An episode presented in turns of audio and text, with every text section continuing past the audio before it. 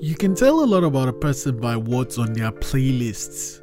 Mark Ruffalo said that. If you don't know Mark Ruffalo, he's Incredible Hulk, and he's just a generally good guy. It's something I really believe in, right? If you go through anyone's Spotify or Apple playlist, you can kind of get a vibe of who the person is, and that's what this show is all about. The show, my mix with Israel. I get to spend some time with cool friends of mine, listening to music they love, playlists they've created, and then we talk about them using our playlist as a background. I believe, you know, finding out why they put a song on the playlist, finding out if there's a memory attached to the song, it's to be a great experience. Plus, on a selfish note, I get to listen to new music.